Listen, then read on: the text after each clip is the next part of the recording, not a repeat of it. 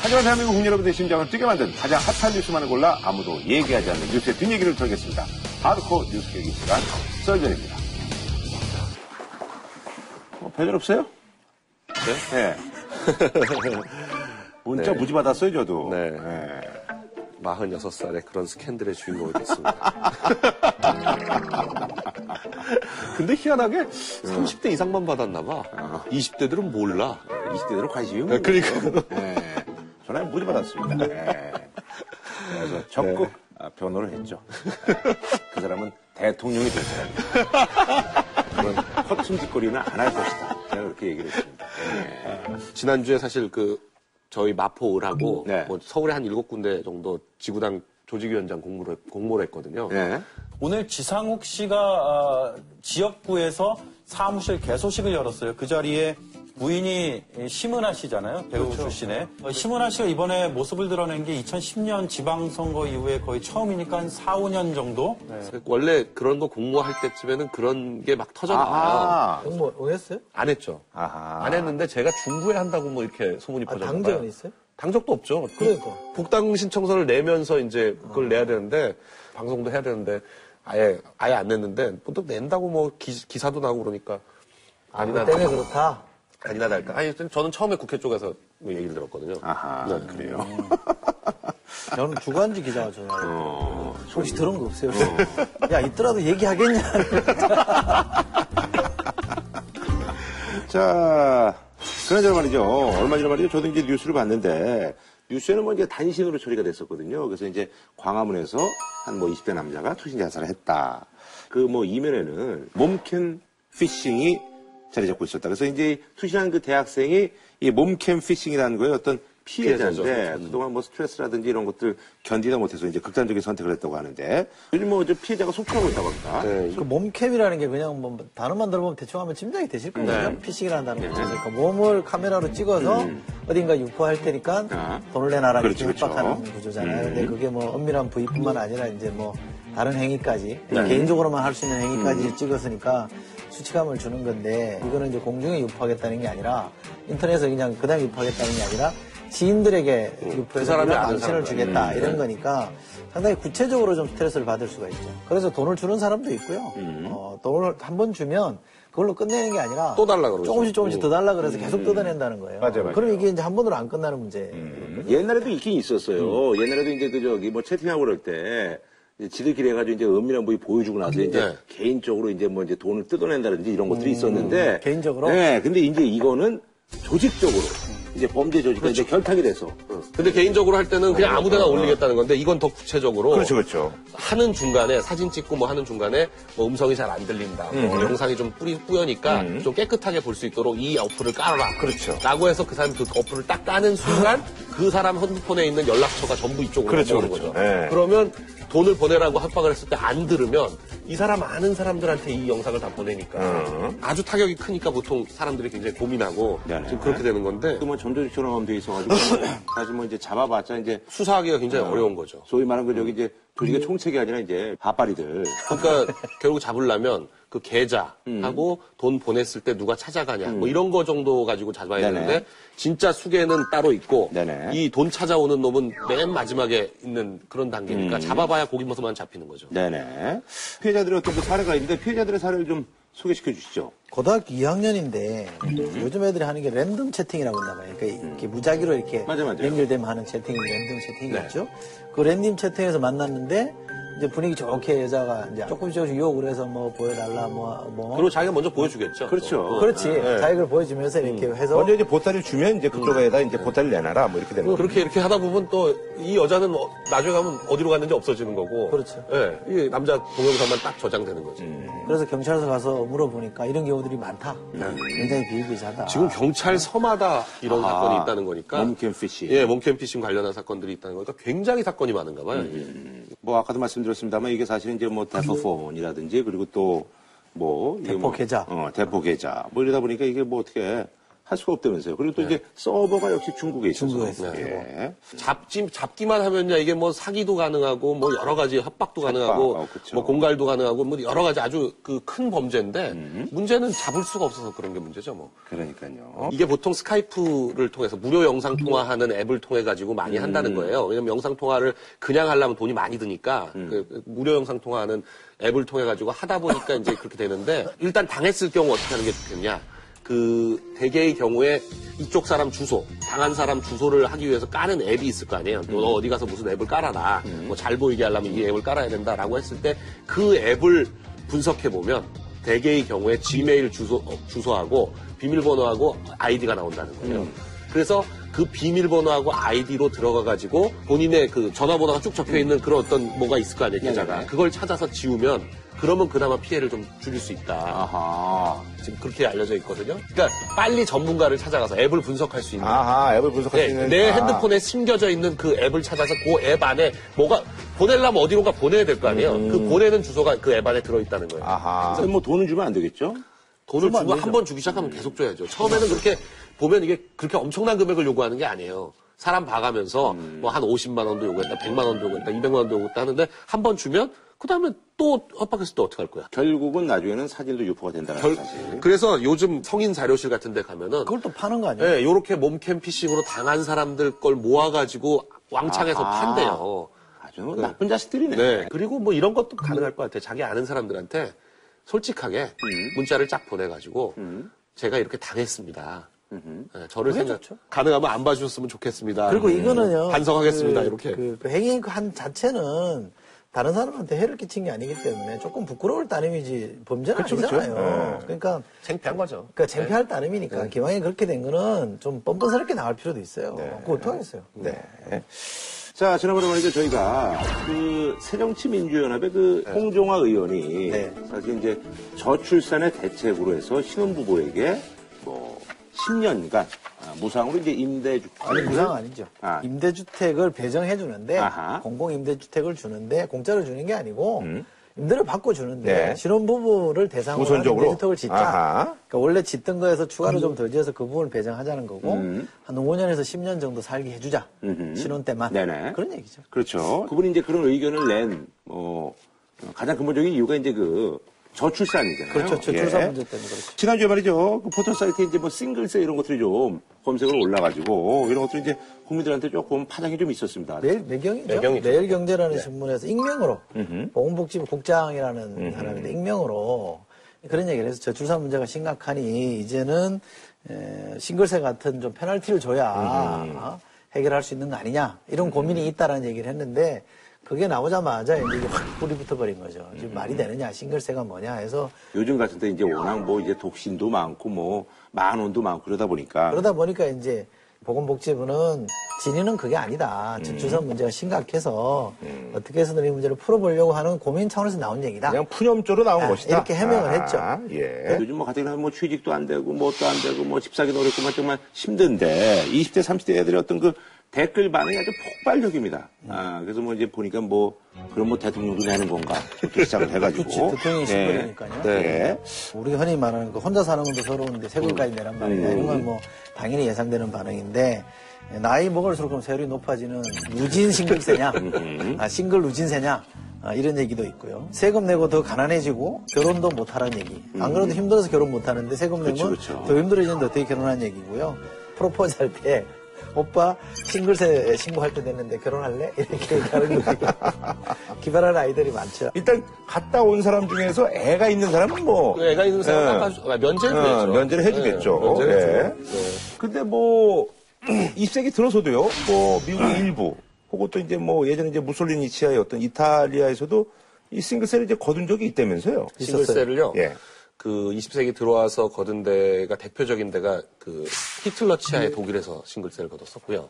무솔리니 치하의 이태리에서 거뒀었고 차우셰스쿠가 또 음. 그 루마니아에 루마니아에서 아하. 차우셰스쿠가 그러니까 독재자들이 싱글세를- 하니까. 예, 어. 또 결혼하지 않고 애 없고 이런 사람들한테 그뭐 세금을 일정 부분 음, 더 내라. 더 내라 해가지고 조금씩 간단하네요. 네. 네. 지금 이게 문제가 근데 싱글세라는 이름으로는 안 돼 있지만 그 JTBC에서 이제 뉴스에서 방영을 했는데 사실상의 싱글세라는 거죠 우리나라가 지금 간접, 간접적 사실- 싱글세죠. 네, 사실상의 싱글세라는 의미가 가능한 게 4인 가구 같은 경우에는 소득세에서 공제를 다 해가지고 아, 맞아, 맞아. 예. 공제를 다 해가지고 비교를 하자면 월소득 300만 원인데 4인 가구의 경우에는 공제. 소득세에서 공제를 해주니까 실제로 소득세는 월 18,000원 정도밖에 안 내는데 1인 가구, 싱글 가구인데 300만 원을 하는 경우에는 공제가 안 되잖아요. 공제가 안 되니까 월 8만 8천 원을 내야 되니까 아하. 사실상 7만 원 정도 싱글세를 내고 있는 거나 마찬가지 아니냐. 그러니까 애가 많을수록 더 많이 공제해 주니까. 어쨌든 이제 혼자 사는 사람들은 어쨌든 간에 여러모로 이제 나라의 어떤 뭐 이런 표현하기 그렇습니다만 이제 봉이라고 하기 좀 그렇고 어쨌든 뭐 재테크로 전혀 할 수가 없는 아, 그런 실정입니다. 네. 그렇죠. 그래서 이제 통계학적으로 얘기가 다시 돌아가면 이제 국내 1인 가구가 그래서 지금이 한 20% 정도 네. 어, 조금 넘고요. 우리가 보통 생각하는 4인 가구가요.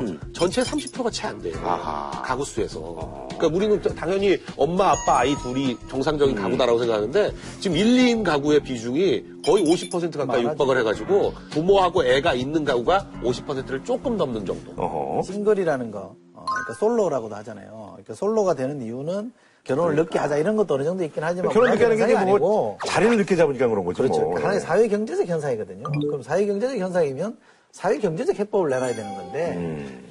안간 사람도 억울한데 못 가고 있는 거잖아요. 근데 못 가고 있는 사람한테 못 가니까 세금 내라 그런 거는 그야말로 염장 지르는 거니까 염장세죠. 잘못된 거죠.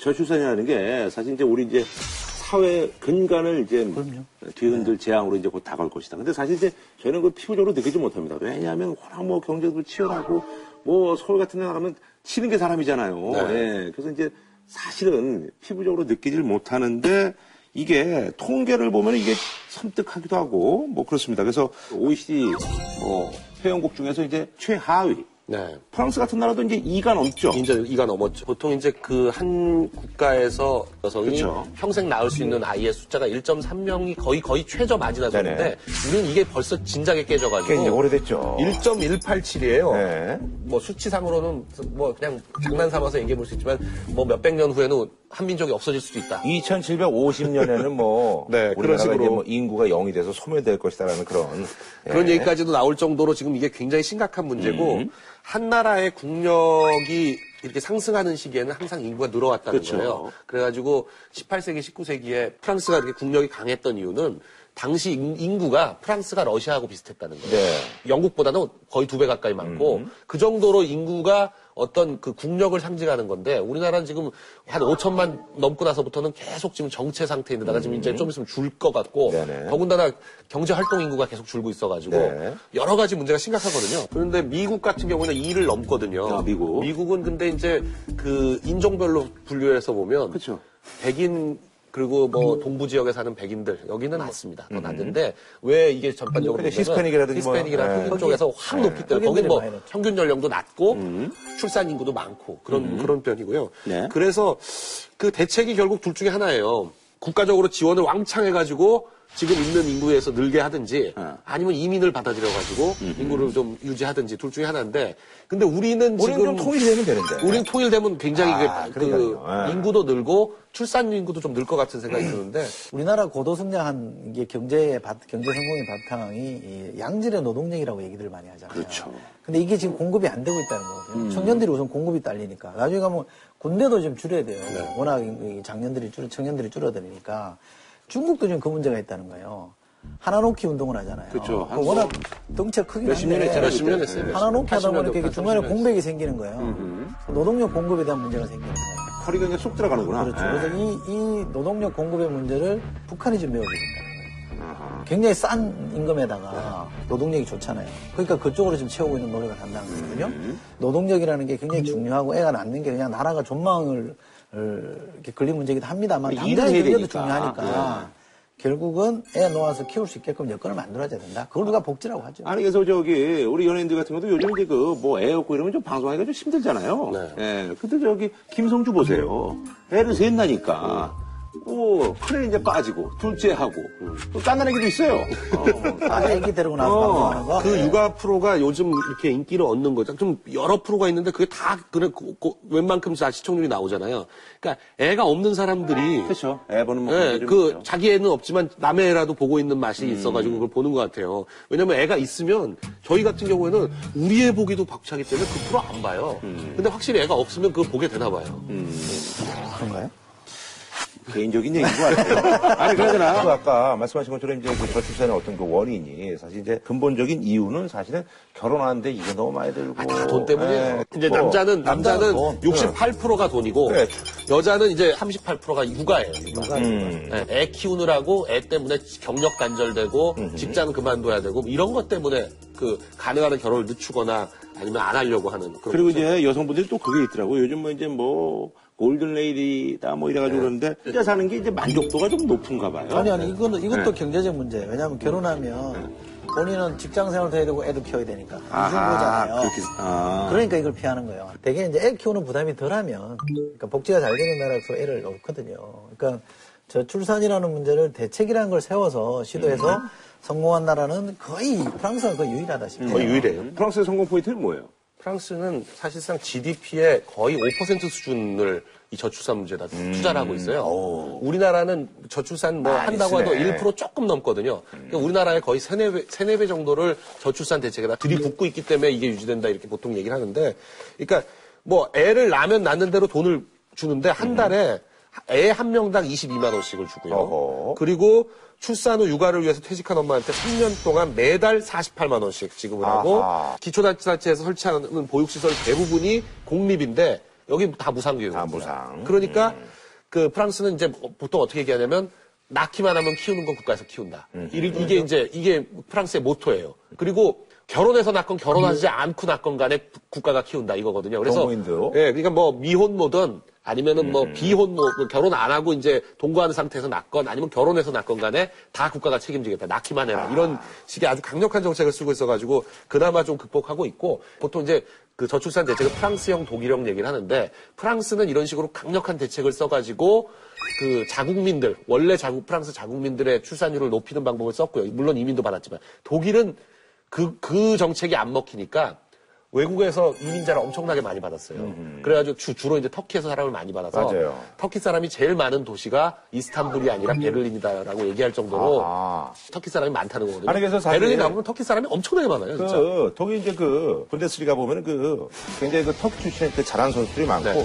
국가대표들도 사실은 독일은 귀한 사람도 예, 많고. 귀한 사람도 굉장히 많더라고요. 예. 유럽에서 전반적으로 이제 이민 정책을 많이 썼는데 프랑스에는 이제 주로 이제 그 북, 북아프리카 쪽에 알제리, 쪽이라든지. 튀, 튀니지, 리비아 이런 데가 다 프랑스 식민지였기 때문에 거기서 많이 왔어요. 우리하고 똑같이 다문화 뭐 이걸 잘 수용할 그게 돼 있지 않아가지고 슬럼가 쪽으로 빠지고 해서 이게 아무래도 그 이민 정책은 실패했다 이런 평가가 많은데 독일도 사실 그런 문제가 지금 심각하거든요. 맞아요. 그러니까 우리도 이제 그 저출산 대책을 하는데 이런 것들을 잘 참, 참고를 해야 될 것 같아요. 네. 따지고 보면 음, 충분히 애 안 놓는 건 이해할 수 있잖아요. 뭐 우선 결혼할 때 힘들잖아요. 돈이 많이 뭐 결혼 들어요. 돈 들어가니까 네. 결혼 시집도 안 되는데. 힘들죠. 네. 결혼해서 애 놓으면 애 키우는데 돈 들어가죠. 조금 이제 커가기 시작하면 사교육비 들어가잖아요.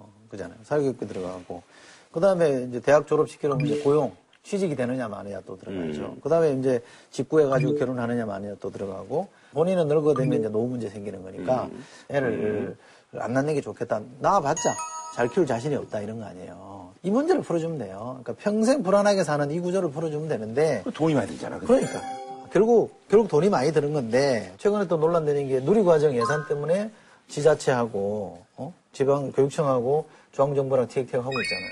돈 주라. 돈 없다. 3세부터 5세까지 어린이집 유치원 보내야 되는데 그거 돈못 주겠다는 거 아니에요. 어디, 어디서부터 우선순위를 두느냐는 잘 따져봐야 되는데 문제는 한 사회가 건강하게 가려면 우선 출산이라는 건 어느 정도까지 유지가 돼야 되잖아요. 근데 지금 엉뚱한 데다 지금 자꾸 투자를 하니까 또 그런 문제식 자체를 엉뚱하게 푸니까 안 풀리는 거죠. 예. 알겠습니다. 자, 한 줄로 평좀 부탁드리겠습니다. 결혼을 안 하는 게 아니라 못 하는 것이다라는. 점을 이제 먼저 인식을 해야 되고요. 그- 그에 맞는 대책이 필요합니다.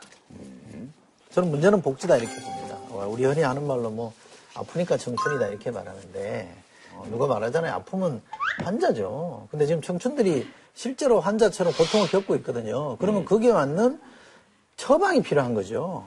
좀 문제는 복지다 이렇게 보면. 네, 알겠습니다. 나이 뒤에 열정- 열정페이에 네, 열정평을 아프니까 청춘이 아니라 환자다 이렇게 하려고 그랬는데 먼저 해버리셨어. 취소할까? 자, 지난주 말이죠. 2년 6개월 만에 중국과 예, 중국의 인구가 무려 13억 그리고 G2입니다. 그래서 뭐 경제적인 기회가 정말 많아질 것이다.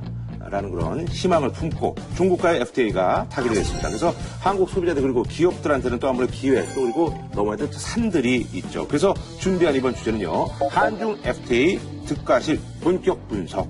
얼마나 차이나 입니다.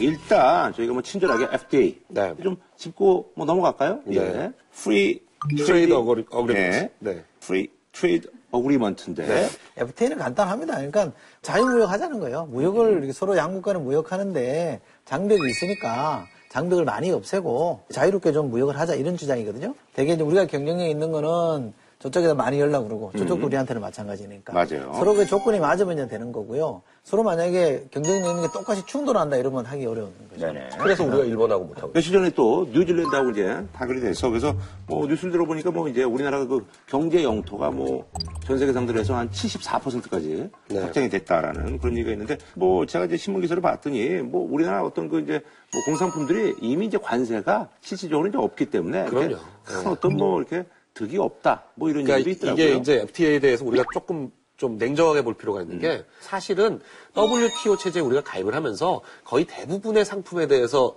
관세가 없- 없어졌어요. 관세 철폐가 된 게 많습니다.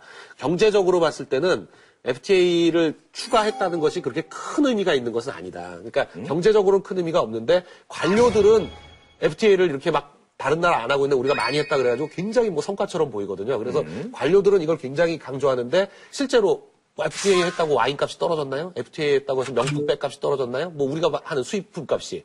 그렇다고 우리가 생, 그 수출하는 게 뭐 큰 의미가 있나? 저는 이게 경제, 경제 용토란 말, 이 건 사기예요. 이런 말을 왜 씁니까? 이게 용토라는 건 뭔가 실효적 지배를 할 때 용토인 거지. 아니, 미국이 경제적으로 우리 땅이라고 얘기하면 미국 사람들이 웃죠. 그러니까 그런 식으로 환상을 불어넣는 건 안 좋고요. 관료들이 좋아한대잖아요. 아니, 그러니까 FTA라는 게 필요하다면 저는 해야 된다고 봐요. 하긴 해야 되는데 요즘 속되면 너무 몰빵하듯이 막 몰아치기 하듯이 막 몰고 가는 거는 저는 좀 걱정스러운 대목이 있고 예. 중국하고 이렇게 30개월 만에 급하게 된 거는 경제적 논리보다는 정치 외교적인 논리가 더 많이 네. 작용한 것처럼 보여요. 어, 한중 FTA 뭐 당연히 이제 뭐 명암이 있는데 명암을 짚어주시면 제조업은 우리가 덕을 본 거고 네. 농수축산물은 손해를 본 그렇죠. 거고 우리가 다뭐 간단해요. 항상 우리 항상 뭐 저기잖아요. 수출해서 먹고 사는 나라. 자동차 좋고요. 자동차. LCD, 영화 같은 이- 이쪽 엔터테인먼트 엔터테인먼트가 약간 좀 괜찮아졌어요. 관광, 어. 뭐 운송 이쪽, 유화 이쪽도 괜찮다. 석유 네. 유화 이쪽도 괜찮다고. 지금 여기 그 한중 FTA에서 완성차는 빠졌어요. 우리 입장에서도 중국 토종차들이 그냥 들어오면 관세가 많이 없다. 엄청 그러면. 엄청 싸잖아요. 엄청 싸니까 그 아무래도 시장을 잠식당하거든요. 중국 입장에서도 우리나라가 직접 만들어가지고 거기다 가는 거는 지금 그동안 해왔던 모든 정책에 반하니까 이게 안 되는 거예요. 그래가지고 자동차는 아예 완성차는 아예 양쪽 다 빼버렸고 부품만? 네, 부품은 뭐 요거가 낮춰진 건 조금 의미가 있죠. 관세에 낮춘 거는 조금 의미가 있고요. 그리고 농업도 중국 입장에서는 우리 시장이 그렇게 크지 않거든요. 그리고 중국 입장에서 이걸 농업을 완전히 개방하는 것이 좋은지 안 좋은지에 대해서 판단을 못 하는 거예요. 왜냐면 중국 사람들이 이게 생활 수준이 높아지면서 우리 걸 좋아하는구나. 예, 한국 걸 좋아해요. 그러니까 분유 파동 나면 한국 분유가 와서 확, 확 팔리고 한국산이 좀 더 좋아 보이잖아요. 그래서 서로 거기에 약간 좀 이해관계가 맞아. 그래가지고 농, 농수산물하고 자동차하고 몇 가지가 그렇게 어렵지 않게 타결이 된게 그러니까 농수산물- 서로 이렇게 득실을 판단할 수가 없는 거예요. 농수축산물하고 저쪽에 서비스 투자 분야하고 빠- 이렇게 빠트한 거죠. 네. 특히 한류 콘텐츠를 기반으로 한 사람들이 좀 활짝 좀 이렇게 좀 개했다는 그런 평가들이 있어요. 그래서 뭐 이제 합작해서도 이제 가능하고 뭐 네. 이런 얘기들이 있는데. 그러니까 그동안은 그 중국이 다른 분야에 비해서 유독히 이 컨텐츠, 엔터테인먼트 분야를 되게 많이 닫아놨었어요. 그래서 그저 별그대 이런 것도 맨날 인터넷으로 못, 보고. 네, 예. 못 보게 하고 그리고 우리나라가 중국에다 투자해가지고 거기서 뭔가 하는 것도 굉장히 여러 가지 제약이 많았는데 상당히 그게 많이 풀렸어요. 그래서 저작권 같은 경우도 사실 네. 이제 뭐 20년에서 50년을 늘고 어, 화장품이 완전히 또 그 태평양 주식이 많이 올라가고 있어요. 태평양 주식이 그렇지 않아도 지금 많이 올라서 태평양 서- 서경대 회장이 지금 주식 부자 2등이 네, 되었잖아요. 그게 이건 회장 국내 다음으로. 2등. 네. 네. 그렇게 된 게 그 20년 전에 태평양이 굉장히 고민을 했다는 거예요. 여러 가지로 사업을 넓힐 거냐, 아니면 화장품 한쪽으로 쭉 깊게 갈 거냐. 그때 네. 20년 전에 태평양 건설이 있었어요. 맞아요. 예, 그래서 제가 옛날에 태평양 건설이 지은 아파트에 살고 있었거든요. 어, 그래가지고 알고 있죠. 예. 생활 속 지혜야. 예, 태평양 건설에서 지었어요. 예. 태평양 야구단까지 있었잖아요. 예, 야구단도 있었고 많았죠. 그런 거를 IMF 때 싹 다 정리하고 화장품 하나를 하면서 음. 중국에 엄청나게 그 오랫동안 공을 들여가지고. 진출을 해가지고 중국 시장이 굉장히 커져서 중국에서는 태평양 그 설화수 뭐 이런 게 아주 최고급 화장품으로 평가를 받아요. 네. 네. 워낙 또 중국이 화장품 시장이 크다고 하니까 음. 그리고 더 세계 커질 3위라고 거고, 하니까 더 커질 거고. 점점 커지겠죠. 네, 세계 1위가 되겠죠. 중국 여성이 세계에서 제일 많으니까. 네. 근데 이제 그 박근혜 정부가 이제 기본적으로 미국과 중국 사이에서 균형 해결을 하고 있다고 얘기를 해요. 얘기를 하는데 실제로 미국에서 볼 때는 신중 외교를 하고 있다 이렇게 미국 쪽에서 그렇게 평가를 하고 있거든요. 근데 박근혜 대통령은 사실 중국을 좋아하는 것 같긴 해요. 왜냐하면 중국에서 워낙 잘해주고 그래서 시진핑하고도 지금 몇 번을 만났어요. 맞아요. 만났죠. 그리고 시진핑이 박근혜 대통령을 의식해가지고 북한을 안 가고 안 만나잖아요. 그거 굉장히 외교- 외교적 성과인데 근데 자꾸 만나긴 했는데 뭐 드러나는 게 없어. 음. 아무것도 그동안 얻은 게 없는 거예요. 그러니까 뭔가 성과를 내야 된다라는 그런 의식이 좀 있었던 것 같아요. 그래서 나온 게 이번 한중 FTA 같고 일본이나 미국하고는 안 하고 있는데 한국하고 하고 있다? 중국 입장에서도 얻을 게 있어요. 왜냐면 우리는 미국하고도 FTA를 갖고 있고 EU하고도 FTA를 하는 과정에서 굉장히 뭘 많이 바꿨습니다.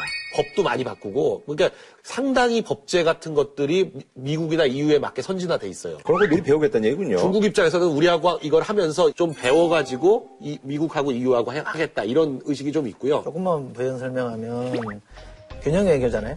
우리가 이제 경제는 중국이랑 워낙 가깝고 안보는 미국이랑 이렇게 양축을 가지고 이제 중간에 있었단 말이에요. 근데 최근에 박근혜 대통령이 약간 미국 쪽으로 갔어요. 그 F-35도 사기로 했죠. 네. 무기도 지금 많이 사는 걸로 협의가 돼 있단 말이에요. 그러다 보니까 중국 입장에서 볼 때는 한국이 저쪽으로 많이 간단 말이에요. 중국은 좀 급해요. 중국은 여기서 고립되면 안 되거든요. 그래서 손을 내밀은 거고 박근혜 대통령을 받아준 거예요.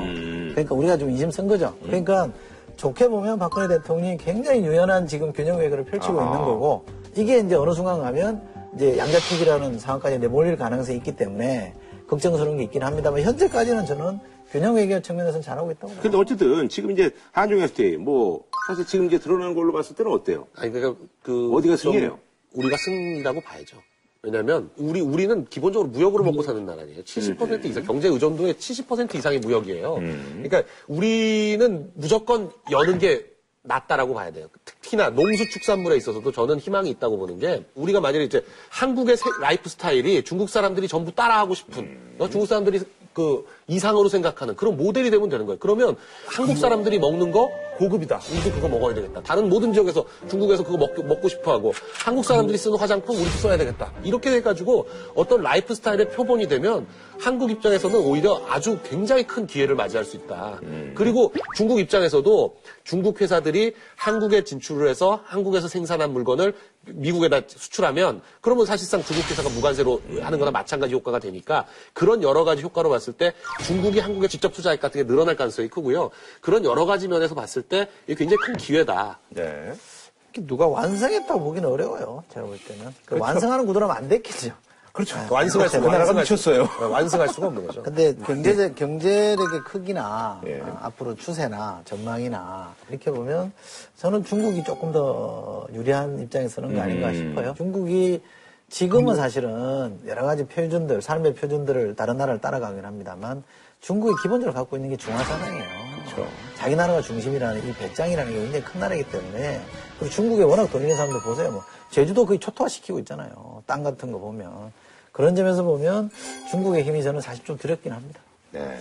근데 지금 여기 FTA 관련해 가지고 조금 더 생각해 봐야 될 게 사실 중국하고 또 FTA를 맺는데 북한과의 관계에서 왜 우리가 이런 걸 못할까 생각해 볼 필요가 있거든요. 왜냐하면 바로 통일하는 게 굉장히 여러 가지 리스크가 크기 때문에 지금 대만하고 중국이 그런 관계거든요. 양안 관계라는 게 소위 말하면 경제적으로는 사실상 공동체인데 네네. 정치적으로만 다른 관계인 것처럼 우리도 남북 관계에 있어서 경제적으로 공동체를 FTA의 형태든지 뭐든지 해가지고 이렇게 만들어 나갈 수 있지 않을까. 지금 개성공단이 그런 어떤 샘플이 되는 것처럼요.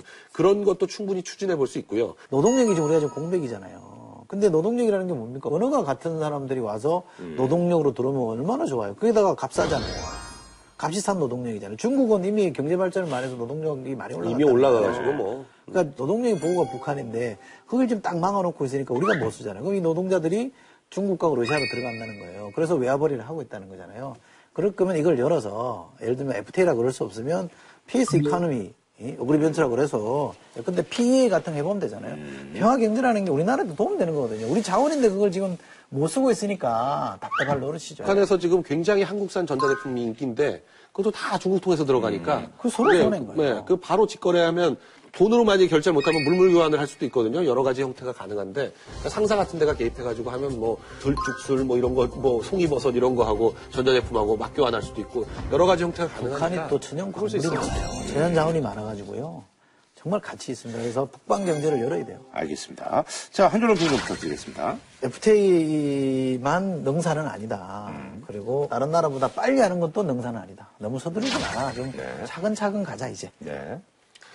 저는 21세기는 사실상 미국과 중국의 경쟁 시대거든요. 그 미국과 중국이 딱 맞붙이고 있는 데가 우리나라입니다. 네. 그래서 미국과 중국 사이에서 어- 얼마나 균형 잡히게 그 갈 수 있느냐 이게 이제 핵심인데 그런 면에서 한중 FTA가 굉장히 의미가 있다. 썸 타라는 얘기 아니에요? 썸 타라는 얘기 아니에요? 썸을 넘어갔어 지금. 아니, 안 넘어갔어요. 균형을 잡아라. 아니 그 썸 타는 정도로 넘어섰어. 알겠습니다. 자, 다음은요, 뭐, 우리 청년들의 얘기입니다. 요즘 뭐, 등록금 비싸죠, 스펙 쌓이죠. 그런데도 불구하고 이제 취직이 안 됩니다. 이런 그 삼중고에 치이면서 사실 우리 청년들이 꿈과 열정을 잃어버릴 수밖에 없는 그런 처지로 이제 내몰리고 있는데요. 요즘 정말 알바보다도 못한 인턴제로 노동 착취 사각지대가 늘어났다고 합니다. 그래서 준비한 주제는요. 청년 울리는 열정페이. 고프니까 청춘이다. 이 열정페이라는 그 신조어가 등장했다고 하는데 이게 뭔지 좀 소개를 해주시죠. 아니 그 열정이 있으니 그 열정 가지고 일해라. 페이는 못 준다. 음. 홍그리 정신 아니에요? 처음에는 그러니까. 저 열정 페이라 그래서 인터넷에서 처음 보고 야, 그 열정을 높이 사주는 건가 보다. 아, 그래서 페이를 더 주는구나. 아, 그런 거라 아. 생각했는데 완전히 거꾸로더만요. 니는 열정이 있으니까 일을 하고 나는 니한테 돈 안 주고 음. 이걸로 서로 바터하자는 게 열정 페이죠. 열정과 페이를 바터하자는 거죠. 옛날에 그 저기 그 미용업계 해가지고 야 너 여기서 배우는 거 아니야 배우니까 너 돈 그냥 좀만 받고 그냥 배워 야 남들은 돈 내고도 배우는데 너 거기서 밥값이라도 주자니 그뭐 이런 거 오래된 아니에요 게왜그 호텔의 인턴들 있잖아요. 네. 호텔 식당 가면 왜 이렇게 서빙하는 분들도 인턴들이거든요. 그 돈을 거의 안 줘요. 30만 원도 채 안 준다 그러죠.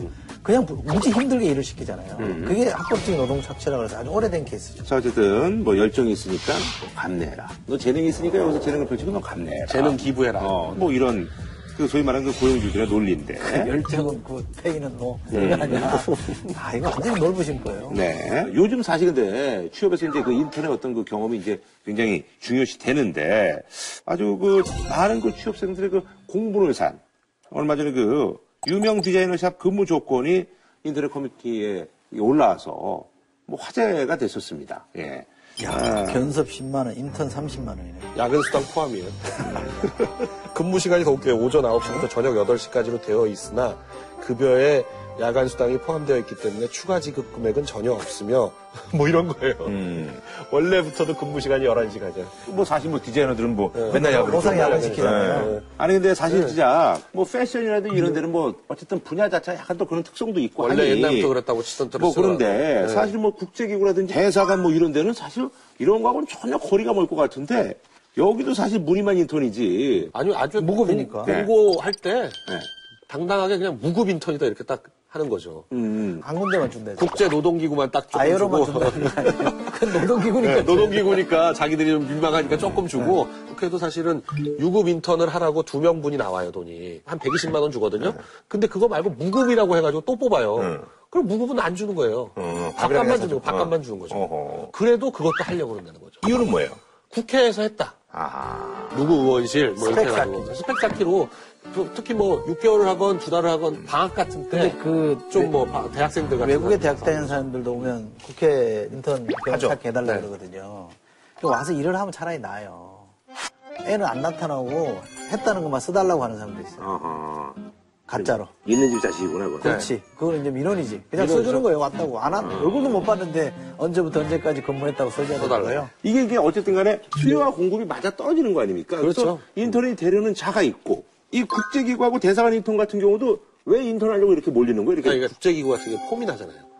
유엔, 제네바에서 무슨 뭐 국제형사재판소 뭐 이런 거 딱 하면은 거기서 뭔가 일을 한 것 같잖아요. 사실 무슨 일을 했는지 모르지만 하여간 기구 이름이 딱 붙으니까 그러니까 뭔가 있어 보이니까 근데 사실 이제 거기서 인턴하려면 뭐 사실 무급이니까 그 제네바 같은 데는 물가도 비싸고 그러는데 자기 돈 들여서 하는 거죠. 어, 개천에서 욕 날려고 거기 가서 한 사람들은 사실 그 체제비에 죽겠네. 그러니까 그렇죠. 돈 있는 사람들밖에 못 하는 그렇죠. 거죠. 네. 그게 문제죠. 아. 그게 더큰 문제죠. 그러면 또 갔다 오면 이게 뭐 거기서 인턴 했다 그래서 여기저기 오라 그러냐 또 그것도 아니라는 거예요. 음. 인턴이 취업하는데 뭐 크게 도움이 되지. 않는다는 음. 거예요. 그리고 요즘 대기업들도 대기업 인사 담당자들 얘기하는 거 보면 우리 스펙 보고 안 뽑습니다 이미. 아. 이게 면접해보고 면접해보고. 심층 면접하고 해보고 뽑는다는 거예요. 면접이 제일 중요해요. 그러니까 스펙 갖고 안 된다는 거예요. 아, 근데 아무래도 이제 취업하는 사람들이 이제 불안하다 보니까. 그렇죠. 뭐라도 있어야지 한다고 생각하니까요. 아니 근데 인턴 생활을 거쳐도 사실 그게 바로 취직으로 연결이 그 소위 말하는 국제기구에서도 안 된다면서요, 잘.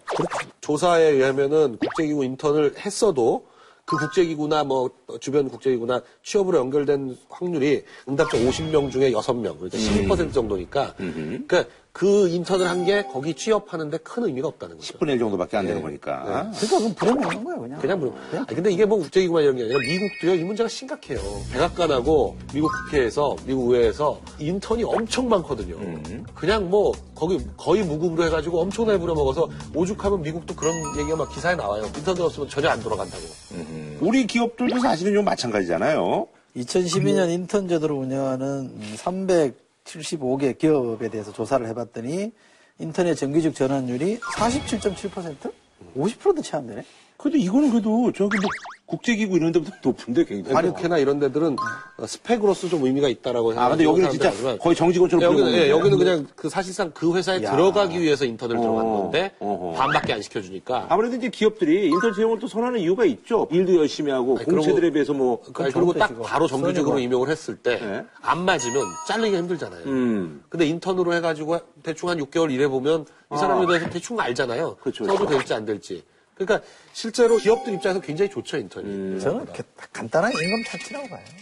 임금 착취죠. 꼭 뭐 검증해보고 쓰겠다 이런 것보다도 그냥 싸게 막 뿌려먹기 좋잖아요. 또 핑계거리도 있고. 그래서 쓰는 거죠. 네. 그리고 사실요, 이 근로 기준법이 이렇게 이제 무급 인턴을 쓸 수 있는 그런 어떤 그 법률적인 어떤 기반을 제공하는 음, 그런 지금 상황이 돼 있죠. 예. 그렇죠. 그러니까 이게 근로기준법 2조 1항 1호에 보면 근로자랑 직업의 종류와 관계없이 임금을 목적으로 아하. 사업이나 사업장에서 근로를 제공하는 자를 말하니까 돈 벌기 위해서 가는 사람은 근로자, 네. 노동자인데 교육이잖아요, 교육. 어, 뭔가 배우려고 하는 인턴은 사람들. 교육 차원에서 어. 가는 거기 때문에 경우가 다르다. 아하. 그래서 근로자로 분류를 안 하는 거죠. 그러니까 법적 규정에서 이렇게 벗어나 있는 음. 일종 입법 사각지대예요. 입법 공백이라고 그러죠, 이런 거. 요 규정 때문에 어떻게 빠져나가냐면 제가 이제 예전에 연수원생 시절에 로펌에 가가지고 이제 인턴 비슷하게 음. 그때는 이제 보통 뭐라고 표현하면 리서처라고 표현을 해요.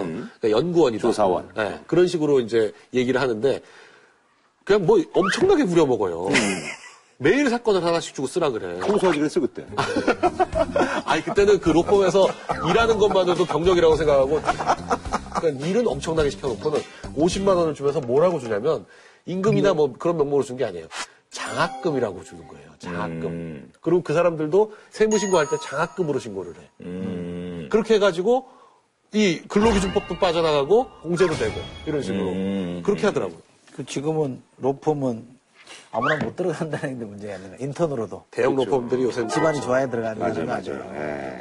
그러니까 그게 그러니까 그거 무섭다. 장벽이 쳐져버린 소위 거야. 말한 그 꿀인턴 같은 경우는 사실 이제 이미 다 이제 침발로 났군요. 네. 예, 그게 문제네요. 예. 아, 그 요즘 그 저기 미생이라는 드라마, 거기서 그 장그래. 그래서 여기 저기 이제 우리 사회 장그래, 김그래, 뭐 박그래, 최그래, 뭐 구그래부터 해가지고 하여튼 여러 그래들이 지금 있습니다. 그래서 이게 정말 심한 고문을 당하면서 미생 때문에 와이프들이 네. 그술 먹고 들어오면 아침에 해장국을 끓여준다고. 전에는 술 먹고 들어오면 맨날 술만 처먹고 들어온다고 뭐라 그러다가 어, 진짜 그 저 나이 먹어서 네. 술 좋아서 먹는 사람 없어요? 그럼요. 예. 먹기 싫은데 억지로 먹는 거예요. 예. 40대 되면. 예. 아니, 좋아서 먹죠. 좋아서 아니, 저도 요새 좋아서 먹는 거는 일주일에 1회로. 좋아서 먹는 사람 없어. 자, 그럼 뭐, 한 줄로 평좀 부탁드릴까요? 저는 열정페이가 열정페인 만든다. 열정 페인. 열정페인. 여기서 잠깐 들어주고 갔어요. 네. 아프니까 환자다, 그거. 같이 살자. 젊은이들이 찌들리게 살면 그게 젊은이들의 문제로 안 끝나고 어르신들한테까지 영향을 미치거든요. 그러니까 한 사회에 주름살 이렇게 주름을 끼치는 거기 때문에 저는 좀 같이 살자 제발 그 말을 드리고 싶어요. 아, 그래도 참, 이게, 이게, 이게 정상적으로 이제 같이 출발해야 되는데, 이게 같이 출발이 안 되니까, 예, 그게 좀 많이 마음이 아프네요. 예. 자, 저희는 다음 주에 찾아뵙도록 하겠습니다.